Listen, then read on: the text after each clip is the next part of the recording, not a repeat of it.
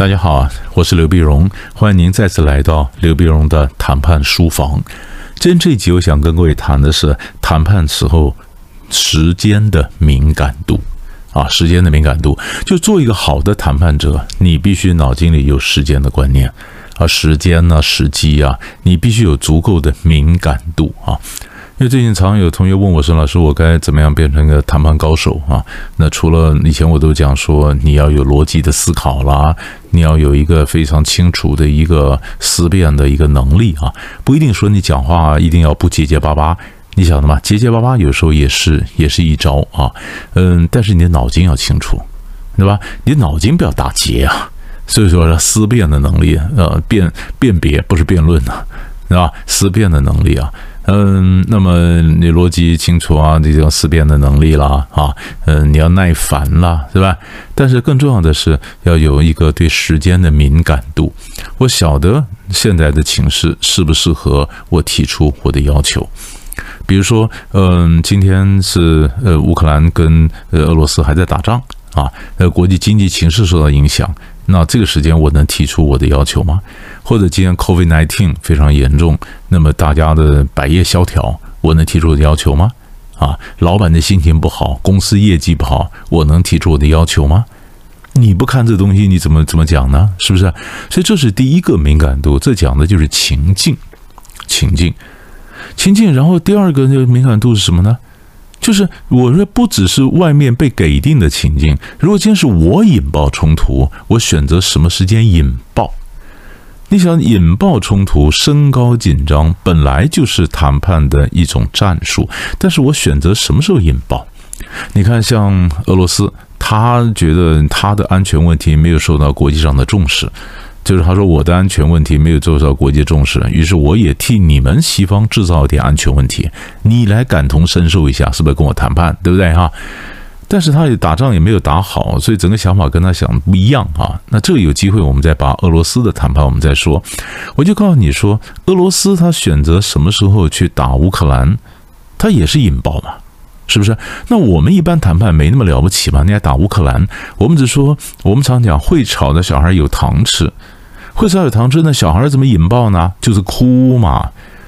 那谈判的时候就是这样子，你要哭了才能不哭，知道吗？也就是说，用英文来讲，你要 do 才能 undo，你要做一件事情，然后才能取消一件事。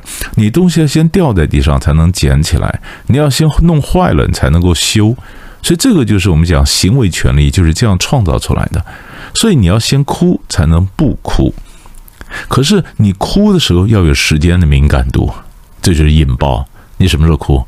你妈心情好的时候哭，你妈心情不好的时候哭，你一个巴掌就被打出去了，对不对？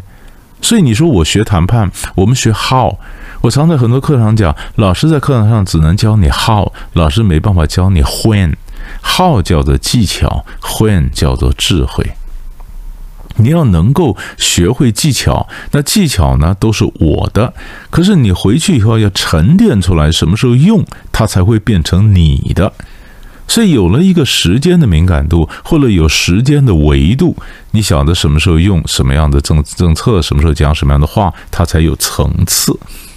它才有层次，所以是第一个敏感度。呃，第二个我刚刚讲说这个叫情这个情境嘛，哈，或者说你晓得这适不适合，然后你什么时候引爆，对不对？好，在下个时间的敏感度呢，就是你要抓到时机呀，时机。那什么又是时机呢？那我我们在谈判时候常讲议题挂钩的战术，对吧？啊，如果你呃不给我 A，我就不给你 B。对吧？或者说，你给我 A，我就给你 B；你不给我 A，我就不给你 B。这个叫 negative linkage，负的挂钩，负向的挂钩。你给我 A，我给你 B，这是正向的挂钩。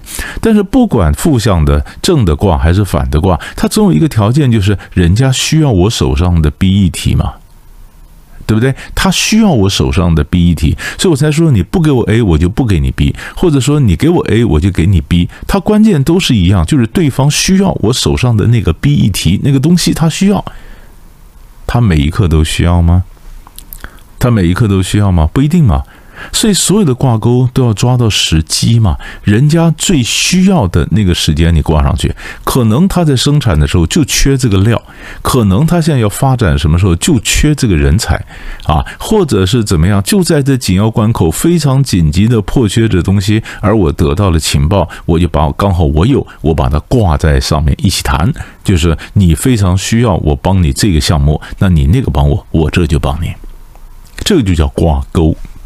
而挂钩之所以有效，当然跟时间有关嘛，对不对？跟时间有关，所以这又是我讲的，你要有时间的抓住这个时机，这是一个一个敏感度嘛。那还有的时候呢，展现弹性的时间，我们谈判不可能永远不展现弹性，对不对？而你都永远那么僵化，那那那怎么谈呢？也就是说，你要找到下车的时间呢。下车的时间，你永远都在那边绷着，那错过了时间，那什么就没有了呀。所以我在上谈判课的时候，我常讲给大家介绍一个模型。我们说谈判一个心法叫做锁门掏钥匙。锁门掏钥匙就是掏钥匙是什么意思呢？就永远让对方看到隧道另外一头的光亮，让他知道说谈判是有可能谈成的，这叫掏钥匙。可掏钥匙之前，你必须先锁门，门是锁的，钥匙才值钱。你不锁门，你你人家就进去了，他干嘛跟你谈钥匙啊？我们通常都是把门锁了，然后掏钥匙出来。你想进去吗？你要谈我手上这把钥匙吗？你来跟我谈。所以这个门呢，不能是水泥封死的，水泥封死的打不开，人家不谈。可你也不能打开了，嗯，敞开在那儿，那人家也不谈。对不对？所以，所以在水泥封死的叫没得谈，门已经敞开了，那叫不必谈。所以谈判的基本模型叫做锁门掏钥匙，no but，不行，但是，好了，这是一个心法。可是关键要落地的时候，就是锁门之后隔多久掏钥匙？你不能一锁门，你说 no 就展现非常大的弹性，人家晓得门是假的呀。是不是？那我总要锁门以后，我总要装出一副排除万难，如何说服的老板，说服我的同事，然后让他们能够支持我，我才把钥匙交出来，然后开门嘛，对不对？我们以前上课的时候就讲说，呃，那钥匙，这什么叫做钥匙呢？这个条件呢，可以做广义解释、狭义解释。也就是说，钥匙只有一把呢，还是可以有很多的通用的钥匙都打得开？那其实都可以谈。但是重点，我现在要讲的不是钥匙，我现在讲的是隔多久，隔多久，隔多久，这就是展现的弹性，展现弹性，是不是？那还有一种的时间的敏感度也要展现弹性，跟战术的效果有关。我们常讲说，谈判的时候呢，人家人家凶啊，我也要凶起来。我告诉你，这样做是不对的。他软，我也要软下来，对嘛？这样做才对嘛？这样子，他对方才会学到东西嘛？是不是？他才会学到东西。所以这是一个学习的效果嘛？他凶，我凶；他软，我软，对不对？但你加上时间的敏感度进来，你就要抓到他凶以后，我什么时候凶回去呢？多长个心眼混。How 就是他凶我凶嘛，那 When 就是他凶以后我什么时候凶回去呢？是不是？那根据呃谈判的理论来介绍的话，那就告诉你说不要马上凶回去。你不要马上凶回去，因为你因为你凶的时候，凶的时候，说不定呃，你的凶回去，对方可能呃，你他凶了以后，他内部的温和派就讲了，哎呀，你看你这样凶，人家客户跑掉了，嗯，怎么样怎么样，对不对？客户跑掉了，那么他还想 do something，他还想这样缓和一下，把你再再再再拉回来，结果他还没没来得及 do something，你已经报复了，嘣一下，你已经报复了，报复了，他就想说啊。啊啊，那那那那就这样吧。那既然天意如此，那就且战且走吧。所以人家凶以后，我们应该给他一个回旋的空间，他给一个反悔的空间，让他赶快做补偿，然后修改他的做法。所以正常的一个有差不多精致考虑的一个做法，就是他凶我平，我不要马上反应，他再凶我才凶。我留一个回旋的空间，一个缓冲，我给他这个时间，让他转回来，这也是时间的 sense。对不对？所以总是总的来讲，我就告诉各位，你你你慢慢的精致的研究谈判战术以后，你看，比如说我们刚刚讲说，嗯，我在提出问题的时候，我必须考虑整个情境，我必须有时间的观念，我不是低着头就把我的要求嘟嘟囔囔就讲出来，嗡嗡嗡嗡讲出来，我完全不环顾四周，啊，有没有战争啊，公司的情业绩啦，嗯，政府的政策啦，老板的心情啊，这些都不考虑，然后我嘣一下就提出来，这是没道理的，这是你没有时间。的概念对不对？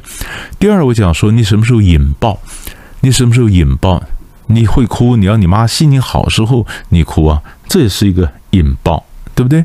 第三个，我讲说，如果你要挂钩，你不是光学挂钩，议题挂钩啊，你要在想对方最需要的时候挂钩，这时候才能发生它最大的一个效果呀，这是一个挂钩，对不对？然后第四呢，锁门掏钥匙，锁门以后。隔多久掏钥匙？我强硬以后，隔多久展现弹性？